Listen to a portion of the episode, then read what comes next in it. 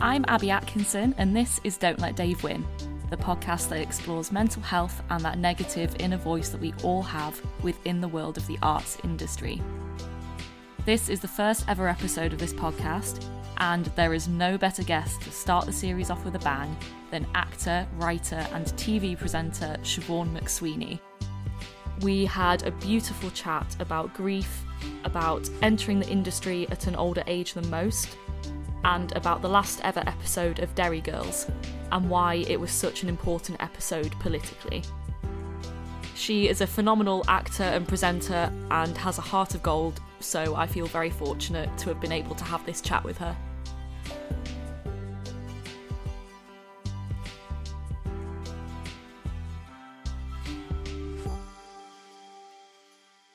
Okay, before we get going properly, um, can we start with a little bit of a check in? Sure. Just because, yeah, quite personal subject matter. So, yeah, just to see where you're genuinely at today. Um, so, yeah, if you had to describe how you're doing in two or three words. I'm actually all right. I feel like I've done quite a few podcasts or certainly chats this last week. And I think uh, that sort of has put me in the right frame of mind for this and uh, a bit like the audiobook it reminds me that I, I sort of enjoy them. I don't do as many of them as i'm asked because i'd spend my entire fucking life doing it. Can i curse on this? Yeah of course. Yeah, yeah go for it. Um, oh i'm an awful cursor all i do. I, I used to curse at all when i was a child and now i'm effing and blinding everywhere. Uh, so i'm looking forward to this. I'm interested about this. I think it's a really good idea for a podcast. Thank you. Thank you. And you? Um yeah, a bit jittery, a bit sort of, you know, pre sort of nerves before we get going into it. But no, I'm really excited and very grateful to be here. So yeah, thank you for having me. At all. Um so yeah, do you have a negative inner voice that pipes up either in your day-to-day life or throughout your career?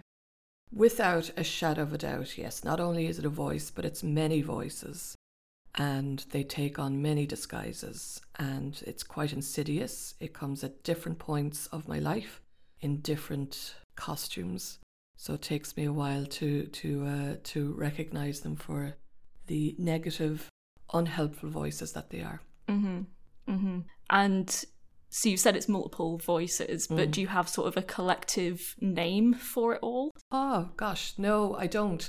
That would be fun to call it like you know. Remember there was a pro uh, a film years ago with Sally with Sally Field called The Many Faces of Sybil, it, and it opened with her in a fountain and children laughing at her, and she had no idea how she got there because it was about uh, multiple personality disorder, which has been subsequently disproved or whatever. It's not as uh, in vogue as it was then, but uh, maybe I should maybe I should call the the uh, the inner voice Sally Field. the the thing is, she's just like kindness and warmth personified. So that certainly wouldn't be um, this voice at all. I don't have a name for it, but it's. I think what's so insidious about it is that I don't often recognize it Sure. as something. I mean, it's obviously not apart from me, Mhm. and I'm not sure how helpful for me it is to think that it's apart. But I think I have to accept it as something that. I think the biggest, the biggest thing, the biggest realization, simplest realization I, I, as I get older that I have is that everybody thinks that they're a freak. everybody thinks that they're the only one that has these voices in their head. Everyone thinks um, that those voices as well, those those negging voices, are the truth Yeah. at certain points. Mm-hmm. That was a big, big realization. Um, when you feel, and you know, that's from having an extraordinary support network and friends so that they're able to go, dude, the fuck you on about? That isn't true at all. And you're like, oh, right, okay. Yeah, that is, yeah. Why, why did I, why do I assume the bad things are true and the good Yeah. things are not? Yeah, exactly. It's never the good things, no, is it? no. I never, ever believe, um, like even when something nice is happening, you know, like when, when life is good, Mm-hmm. um, I always have one eye up on the grand piano that's about to fall on my head. Yeah. Um, and I think I'm getting better at that. And there are loads of very logical and and protective and loving reasons for thinking that. You know, Mm-hmm. um, inevitably, a piano will fall on your head. You know that that will, but then the good times will come again, and then the piano will fall on your head, and then the good times will come again. it's just being able to sort of like enjoy the good times before the piano falls, Yeah. Roadrunner esque. I love that. Yeah, no, it's so true. It's yeah, because the good the good thoughts are kind of fleeting, and then the negative ones manifest themselves and become such an embedded part of sort of your psyche. And, and I don't know if you get this, but I definitely sort of um, what's the word? Think of like the worst case scenario for every situation I go into. Oh my god, yeah. Like on my way here, sort of okay, well my laptop's gonna be broken by the time I get there, and you know, like just and then that escalates to the point where I was like.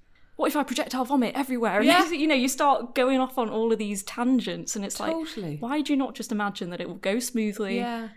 Well, I think I know. I, I, I figured out. Thank you, therapy. I figured out why I I did that. What do they call it? They call it um uh disaster thinking. Yeah. Mhm. Um, and I was doing it because I thought it would prepare me for when the disaster happened. That if I went through all the bad stuff that could happen, um, when it did happen, not if, but when it did happen, I would be somewhat inured to it. I would be somewhat not destroyed by it. So, for example, my father was ill for a very long time. And even after, even before he was ill, uh, my mother had died. And the shock of my mother dying made me think that dad was going to die every day. Made me think that everybody in my life was going, which they are, but you know, like we're going to die. Um, these were, were not conscious thoughts, they were unconscious thoughts, but it meant that quite often, a couple of times a week, for ages, I would wake up and run through in my head because I would give dad a call every day. And if he didn't answer, which he wouldn't because the man was a contrary motherfucker and used to put his mobile phone beside the landline, you know, and then go f- off for a walk. Um, not understanding it was mobile, it could go with him. Um, I would run through the entire scenario of uh, that he had collapsed. And I'd be like, okay, I'm going to have to ring my brother. Then I'd have to ring my aunt. Then, you know, I had at one point like all the Ryanair flights learnt off from Stansted. You know, like that's just bonkers. But I, but I didn't realize that it was bonkers. And then when you do sort of snip into that and you go, oh, that's a bit weird. And you're like, well, you know, if something does happen, I'm, I'm prepared. The self defense mechanism, yeah. And then something bad did happen. You know, he, he fell ill, um, and uh, he- and he died, and that was of no use to me whatsoever. All the prep I'd done, all the preemptive grieving, all the preemptive cushioning, and, and that I'd been trying to do for myself, and it, it, it dissolved in that instant. Because of course it did. It was all it was serving was to keep me in a state of panic and of ad- adrenalized panic, and and when the when it when bad things do happen, no, you can't be prepared for it. Yeah. You like And something like that. It's not going to soften the blow anymore either. it's not going to soften the blow. It's not going to make the blow hard. Like it's it, it's a waste of my fucking time. Mm-hmm. You know, as Mary Oliver say, what are you going to do with this one and precious life? And and I, and it's been a waste of my time.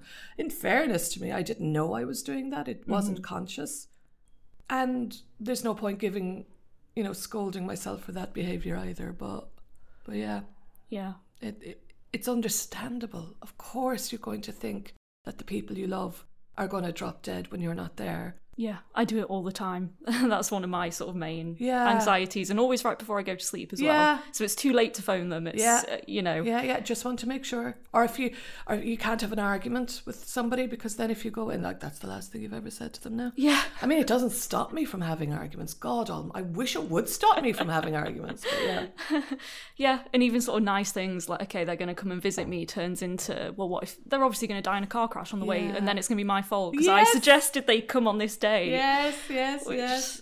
But do you know what? Hearing you now, and you know, you're you're a, a bright young woman with a fantastic career ahead of her, with great training, with eh, you're intelligent, you've got self motivation, and I'm going, and you think that too? I'm like, okay, all right. You know, everybody thinks this, mm-hmm. and it sort of seems counterintuitive, but knowing that I am in no way special is really helpful. Yeah, It's really, really helpful.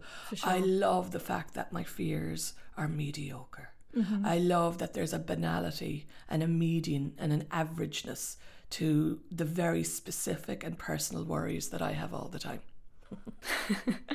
yeah, and it means everyone's more relatable as well. Like every, Yeah. everybody is human, which Yeah. is what I'm realizing doing this as well. Talking to people Yeah. sort of like you who I look up to so much, and like if I have a career like yours, I will be so happy. Well, Um, not sure about that, but yeah. um, so like the fact that you have these sort of doubts still, Yeah. uh, but it's weirdly reassuring to know actually they're just never going away, and you just you've just got to crack on and do what you want to do yeah. in spite of that. Because I, I kind of I put off going into acting, for example, yeah. for so long because Really. because everything was sort of just there. Like I I was sort of like oh I've left it too late because I didn't go to drama school at the age of eighteen. Like Uh-huh, I've it- it's too late for all of this. You know, you're starting way behind and, and etc. But Do you know I? I, I was waiting to be more confident. Yeah, but also it means that you did it at the right time. Yeah, You weren't too late. yeah. I believe that now actually. Yeah. yeah. The school I fell into and like the people I've met and and everything. It, it was definitely the right time. Like I came to drama school quite late. I was I was uh, you know, industry standards quite old leaving leaving drama school. I was 20 uh I was 27. I was 26, nearly 27. Like that's industry standards wise, you know. Yeah. You're sort of you've missed you've missed your shiny bit. but the industry is fucking bullshit. And if I had gone any earlier, I wouldn't be an actor now. I Wow, do think that really? Oh, I don't think I know that. I know being in my late twenties and early thirties, living in like a fucking squat in Manchester on the dole, I would not have done that if I'd gone straight from secondary school to, to drama school. I mm. would have gone, oh God, I, I would have, I, I wouldn't have had the tenacity. I wouldn't have had the, the determination and the stubbornness because I had overcome so much to finally go to drama school when I did go. Yeah. I had made the decision. I it was my first. I think it, going to drama school, deciding to go to drama school, was probably my first act of adulthood. Right. Okay. And you need to be a grown up when you're an actor.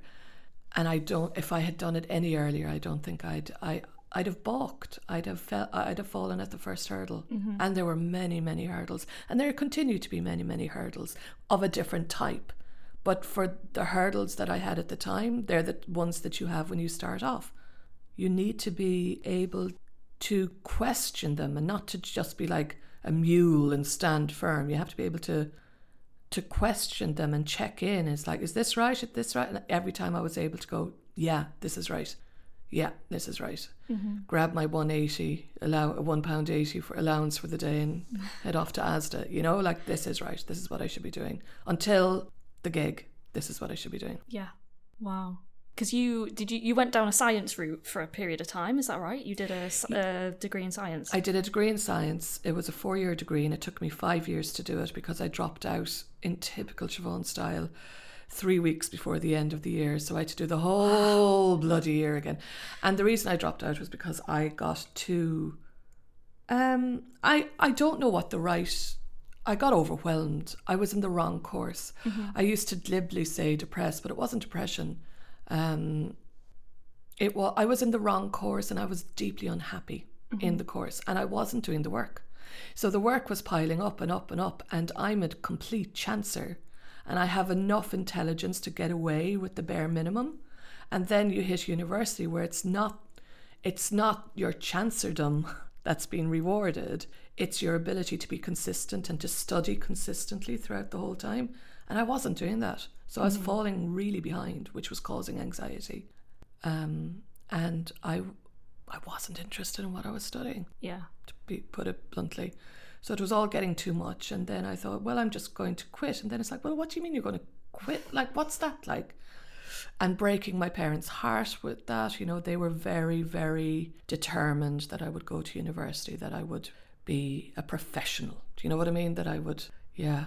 And they had a huge influence over my life, huge. So actually having the strength to turn around to them and go, during my final year, during my final exams, actually, Wow. um, taking flights to London to audition for drama schools. Wow. And them going at that point, I think they had gone on the journey with me. And I think they just threw their hands up in the air and went, grand, whatever. And I was like, I won't get in. And they were like, of course you won't get in. of course you won't get in.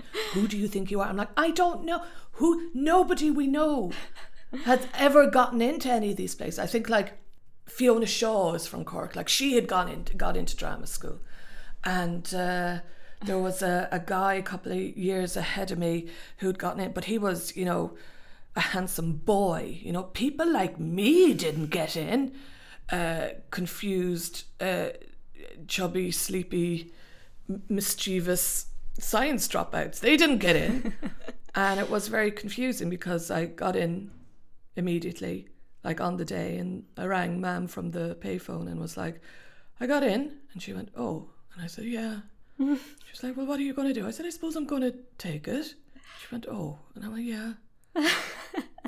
she went, All right. So, so it, it in that way it didn't feel like a decision because that mm-hmm. wasn't the decision. Yeah. The decision was getting on the plane.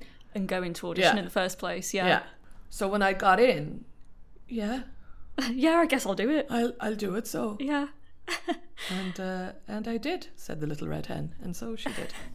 I can relate to that a lot actually because Yeah? All In was similar for me because I I studied English literature at uni and then went on to do a masters and was very much like I'm going to go down the PhD route. That's Yeah. 100% what I want to do. Yeah, yeah. Knowing full well it was actually my backup choice and I just didn't have the guts to go for acting. Yeah. And then lockdown hit and so did sort of my mental health struggles sort Yeah. of escalated as a lot of people's did and it was sort of like fuck i'm just not happy like Yeah. I've, I've got my place like i know who my mentor's going to be where i'm going to go and do this phd like it was all set up and i was just like thinking about it is just making me miserable it's Yeah. i've just got no motivation at all yeah. um what would your PhD have been in?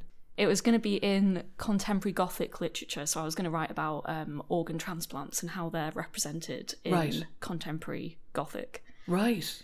um, which I was passionate about. or so I thought anyway. Like I, I enjoyed the process of writing the proposal for it, coming up with ideas, but then the thought of sitting and actually writing the thing for four years and then going on to be a lecturer, I was like, it's just not. It's just not what I want to do. Like No. I, I enjoyed reading the books and watching the films, and was passionate about sort of the creative, Yeah, you know, how these things are made, Yeah. but not so much.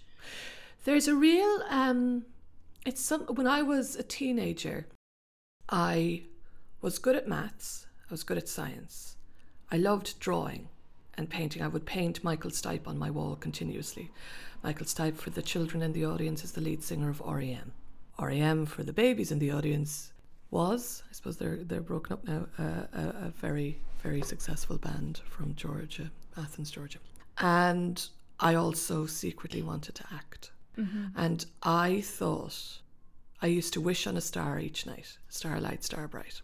And I thought, and I think that's possibly the, the, the, the Catholicism in my background or something, but I felt I had to bargain Okay. that I'll give up visual. I give up painting. I mean, you know, I don't. I don't think. I don't think the uh, the visual art world lost anything there. But like, I'll give up enjoying that. I'll sacrifice that if I'm allowed to be an actor. Wow. Okay. This bargaining that goes on, and in my head, I felt that you could only have one. And as I get older, and as life, of course, tells you that there's no linear path, everything is connected. Um, I would really advise you to continue, not with not necessarily with your PhD, but not to throw that all away. I'm not saying that you would have. I'm not saying that this isn't something you haven't thought of, but I felt I almost had to prove my love and dedication to acting by throwing away every earthly delight and to focus solely on that. And that because the sacrifice to become an actor was so large, i.e., breaking my parents' heart and entering into a life of penury and near prostitution. Um, um, and they were right. Uh, that I would, th- there would have to be something almost like a vocation about it. okay. And as life goes on, I realize if, you know, when lockdown happened, a good friend of mine called me and said, I did not marry my husband to spend 24 hours a day with him. You know, being an actor. And that's why I sort of, I'm so grateful for the opportunity to present because I didn't search for that. That came to me. Being, being a good actor, being a passionate and interested actor and artist doesn't mean you can't have some lovers on the side. Do you know that your your your dedication to your your your craft isn't trivialized by your PhD and all that study. Like it took me ages to sort of even think or read about science again. Um, it my friend has gone back to do a PhD and he's a better actor for it. Wow, okay. And he's a better husband for it and he's a better friend he's a better person.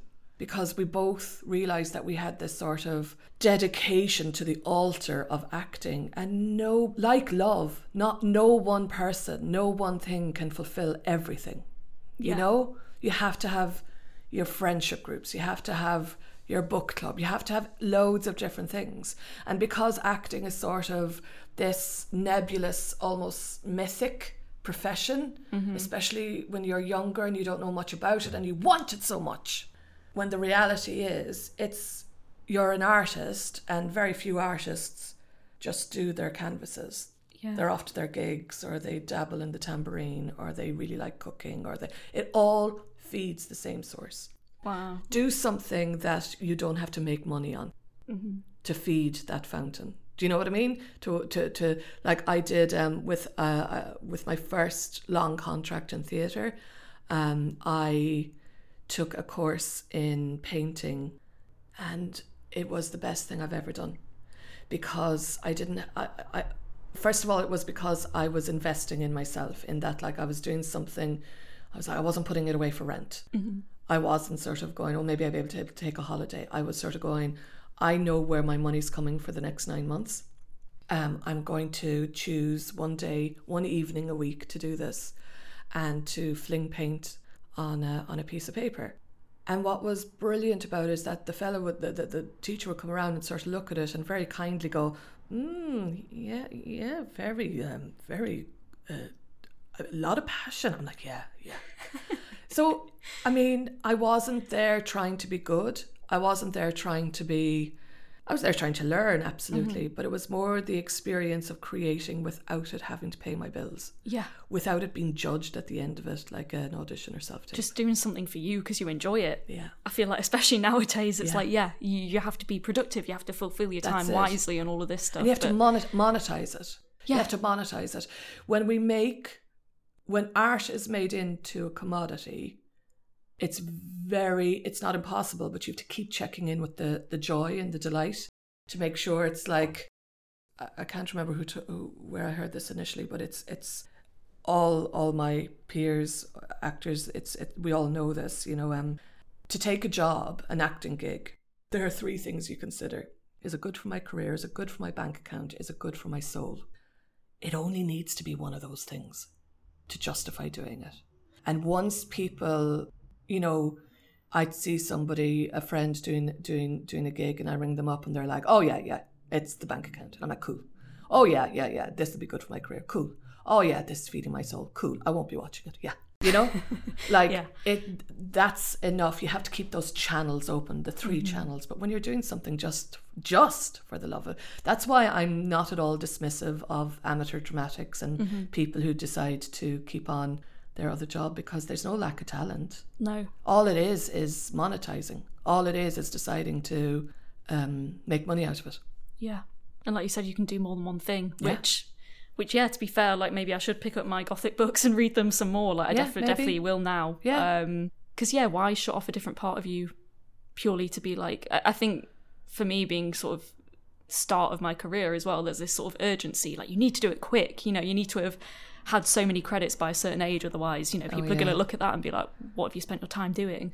Yeah. Um, but if that sort of speed is killing everything else, Yeah, and also you got into all in when you were doing your MA. Like you you were as talented then as you are now. Do you know what I mean? It's just now you've training. So that didn't stop you. All your study and lack of that that didn't stop you. You still had it in you. yeah, I guess that's true. Yeah. yeah. I think um also um because I sort of feel a lot of this is about advice and sort of things looking back. Um, if I can be grandma for a sec, uh, shut up about needing enough credits and by this point and that sort of like internal deadline. Fuck off. Fuck off with your deadline. On the other hand, try to act as much as you can. It doesn't matter if it's a shit part, a shit play, shit venue. It will be. All these things will happen because unless you're one of the few, the so rare few that people think is the norm, actually, but it's actually the very few, um, you're going to be doing a lot of shit. If you're lucky, a lot mm-hmm. of shit for a very long time. Um, that's the nature of it. But I think it's really important to keep practicing. You need a strong muscle. Mm-hmm. So just to keep, um, I I think it was I can't remember who said that, but like it's try to act as much as you can. Mm-hmm. Like I, I I I've been holding trays in the back of plays for most of my career. Fucking best training ever. Best training ever. Learned so much. And there are small parts. Don't listen to that stupid thing of like, there's no such thing as a. There are small parts. totally, they're small parts. Yeah. And they're unsatisfying ones. And they're unfair ones. Really unfair. But what you can do while you're there, you can learn. Mm-hmm. You can really, really learn. Yeah. Yeah. It's valuable advice for sure. Because, yeah, I have a lot of. A lot of friends who sort of have the heart sets on certain roles and if and if it's not them then they're gonna you know turn down the other ones and it's like well then why are you doing it if, if you don't love acting yeah. for you then that's a bit of a red flag uh, for, for me that would be my advice yeah yeah do it as much as possible do it as much as possible because like i didn't i was doing a, a play and one of the other actors in it. He was he is rather uh, with Complicité. And he went uh, have you done like cock? Or you have have you done sort of more of a physical theatre non-verbal kind of training? And I, and I looked at him I had a fucking clue what he was on about. I was like no you weirdo and off I went. And he kept at me and he was like you should really you know we do do a workshop with Complicité there or or you know and it was you think you know everything when you leave drama school, right? You say the lofty, oh, I've so much to learn, but inside you pretty much know. I was, I had a, a brilliant classical training at Central, fantastic classical training, but I realised that more and more, I was doing a lot more physical things and a lot more sort of comic things and less sort of um, uh, less classical stuff than I thought it would be, or, or and certainly what you think tr- uh-huh. theatre is, you know. And it took somebody else to go, maybe you should look at clowning, maybe, should, and it opened up a whole new world. So doing this teensy little part in a big play, meeting, you know, that that sort of helps you. Other other people have a clarity about you as well that you need to listen to, mm-hmm. and and only holding. Who the fuck do you think you are to think? Oh, I only want to play Rosalind. Who cares? Play it and fuck off and leave room in the industry for somebody who is curious, who will change and will have different manifestations. Mm-hmm. If you know the whole point of being an actor is to live as many lives as possible. Yeah. Isn't it? I only want to play Rosalind. Oh, fuck off, you bore! All you want to do is is is wank in an Austen uh, uh, fucking book. No, it's of no use to man or beast. You're not contributing to the cultural landscape. Mm-hmm. I love it. Solid advice. um, I'm like, oh, what do I follow that with? Um, well, uh, shut up, Siobhan, possibly. this is going to be a very big tangent jump, but I want to make sure we yeah, have, I, have enough time to talk about it. I ramble, so please no. shut me down. shut me down. Get through your questions. No, um, I just want to make sure. I definitely want to speak to you about the final episode of Derry mm. Girls because there's been a lot of a lot of people sort of learning about the Good Friday Agreement, mm-hmm. which is incredible, but it's also sort of raised the the realization that people in Britain, well, England, knew very little about it. Uh-huh. Like I, a bit ashamed to say, like I watched the final episode and then had to go away and Google what it was to make sure that I understood the full significance of it and, and wow. I didn't I didn't realize that sort of Brexit had made it such a sort of current issue again yeah. and that was sort of like wow okay mm-hmm. this isn't just about Irish history this is sort of about the present as well yeah which I don't think I realized um, yeah. so yeah, yeah. How, how did it feel to film that was Did you know at the time that that was sort of a really significant ending and that there would be sort of so many people learning about it for the first time? I knew it would be a significant ending. I had no idea that it would display the ignorance that has been displayed for the last five years, ever since, and actually the last 20 years since I've moved to this country. Reading the script of the special is, I'll never forget it. It was, um, it never fails to sort of move me. Um, I thought it was uh, brilliantly done. The fallout afterwards, I think it, to place it within a wider context, if you hit something at the right time and in the right way, television slash art in general has the power to do more than any election.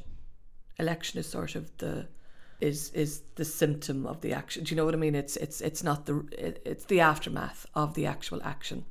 There is a huge problem in Britain when it comes to education.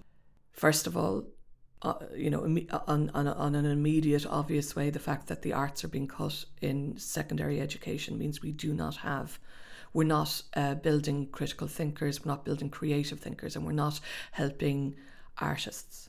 Now, the value of artists in society is something that right wing conservative ideology insists it has no no place. It is a, it is ornamentation rather than rather than a, an instrument for positive change, or even an instrument for reflection.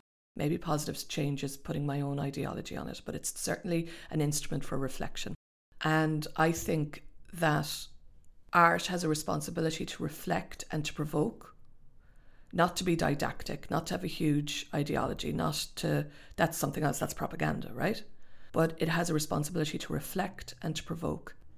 And when you have a population that don't know who they are because they don't know their history, then what can you reflect back at them? The mirror isn't there because they don't know what they look like. I think one of the best television shows ever, ever, one of the best pieces of art ever is Michaela Coel's I May Destroy You. Incredible. Incredible. I, I, I think it's it's a, it's a landmark piece of television and piece of art. That is an anomaly, not only because of the quality, but because of the subject matter, because of the provocations within that, because of the compassion that she has as an artist to not be didactic and allow us, obviously not just into her own intimate experiences, but allows us to grow as a population, as a society, and as an individual watching that. Mm-hmm. that is when it hits the sweet spot, right? Derry Girls isn't about, for me, isn't about, and my ranting and raving about the Good Friday Agreement after Derry Girls isn't about like the Brits are so bad they don't know their history. What I'm saying is that you can't have a dialogue and move forward unless you deal with huge and I'm talking about this is worldwide as well. Worldwide. Ireland has its own particular set of problems. Ireland has huge black spots as well.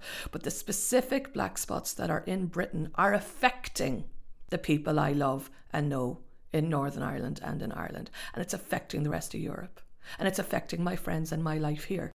If a television program makes you Google about the Good Friday, Friday Agreement, that's fucking amazing. The fact that you didn't know about it that's the problem. Not that you did. It's not your fault. I think there's a lot of shame in this country. I think there's a lot of shame in Ireland, but there's a lot of shame in this country because there's an, I call it a psychic absence.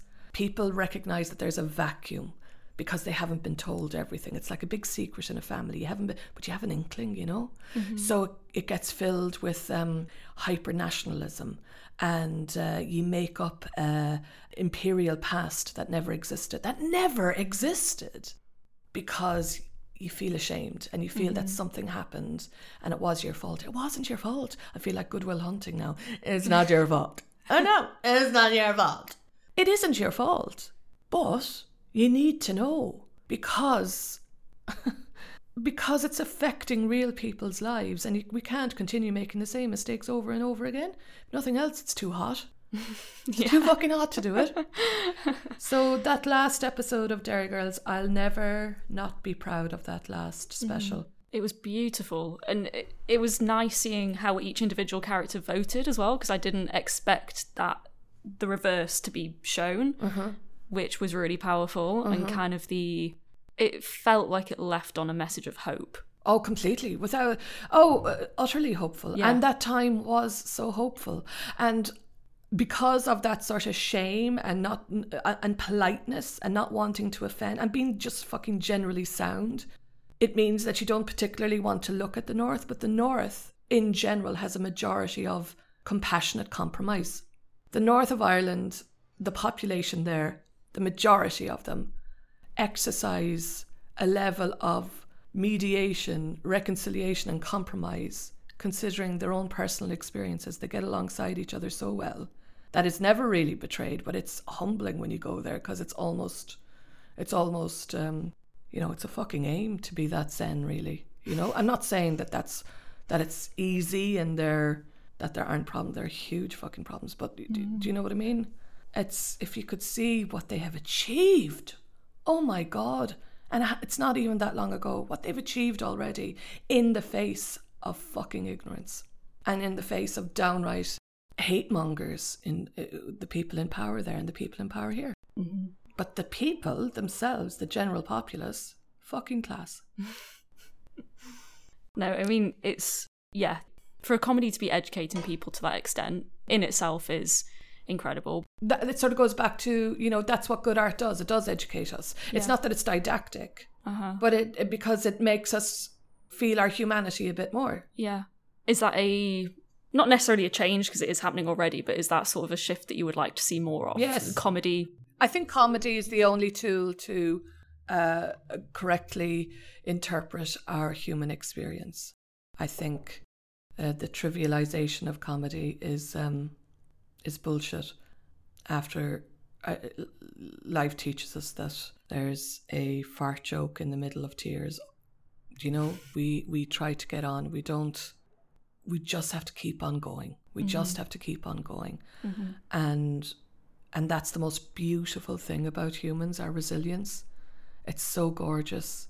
The way that we just keep on going in the face of what actual is horror. Like the abyss is there. We laugh while we're skipping by the abyss all the time, like and and that's how we can ignore the fact that this is all meaningless and we're all going to die, is that we roar with laughter. That's a beautiful human thing. No other rabbits aren't doing that. I don't know many. I don't know many cows that are giggling while they're while they're contemplating uh, th- th- th- their their future. You know, whereas we do, and there's something that should be cherished and nurtured and really protected about that. And comedy does that. Comedy is the true place where our humanity plays. Yeah. I love that. Couldn't agree more. Yeah, Yeah. It really, really is, and you know, there's a value system, but again, it that, you know that's sort of propaganda, isn't it? You know that it has to be some fucking white dude holding a skull and and crying and and and like Chekhov was the funniest fucker ever, and you never see it done funny unless Friedel's doing it. But you know what I mean? Like all the. Mm. And wheel out the poor old maggoted, dusty corpse of Shakespeare there, and you know, flog that to death and and sort of like there's tragedy is an intellectual exercise. Comedy is a human experiment. Incredible. um, last little thing before we finish. Um, so your inner voice, can we give it a name just for, even if it's just for today, for you Yeah. to trial it out, see if it works for you? Yeah, yeah, yeah. Do you know? I'm going to call it Sybil. Sybil. Yeah. Okay, why? Because of that Sally Field, Uh-huh. uh, the many faces of Sybil. Um, Sybil. Yeah. Nice. I think I think that voice. The reason why I don't like putting like sort of externalizing it from me is because I need to recognize. I need to integrate it a bit more. Mm-hmm. And if I recognize that it is, you know, when you have that breakthrough, when you realize that every everything in the dream is just you, Mm-hmm. you know, and you're like, Like, what? Why am I fucked up? Yeah, yeah, Little yeah. shit. Yeah, Like, yeah, yeah, Where but- did that come from? But like, oh my, or you dream, dream about somebody and you're like, oh, I, mu- I must be in love with them. And you're like, no, that, that's you. And you're like, I don't think it is. And it's like, no, no, that's you. Um, it's just a reflection of you. I think, I think Sybil is a reflection of me. The main thing with Sybil is that she can say what she fucking wants. It doesn't have to be true. And if it is true, it's only momentarily true. And if that's true, then Sybil and Ribble, then Ribble's voice, who says you're fucking class, Mm-hmm. and actually maybe you should take this moment. And isn't this gorgeous? Enjoy your your Ribena while you're drinking it. is as true. Yeah, for sure, for sure. And listening to Yeah. that voice, And everyone has a Sybil. for sure. Yeah, there isn't a single person that doesn't. No. Yeah. Thank you so much. Thank you. Thank, you, for being so open and just blunt with stuff. I, have loved it. It's really refreshing. Oh gosh. I'm thank gonna- you for your time. I think Sybil Sybil's going to talk to me after this, going, "Why did you? You should have just like given like just sort of different answers." I'm like, "Oh yeah, I know, I know. Why do you always say too much? I know, I know. Could you just like shut up for a second? I know, I know." Nah, there'd have been more boring answers, whatever the other ones were. well, that's certainly you know may, it may be it may be mortifying, but at least it'll be entertaining. That's my aim. Thank you so much. You're so welcome. Thank you again, Siobhán, for your honesty and for your generosity. I'd also like to say a huge thank you to Stephen Sobel and Amy Sayers at All in Actors for all of your support. To Odinn Orn Hilmarsson for creating the beautiful music for this podcast. And to everyone for listening. Have an amazing week, and if your negative inner voice pipes up, don't let them win.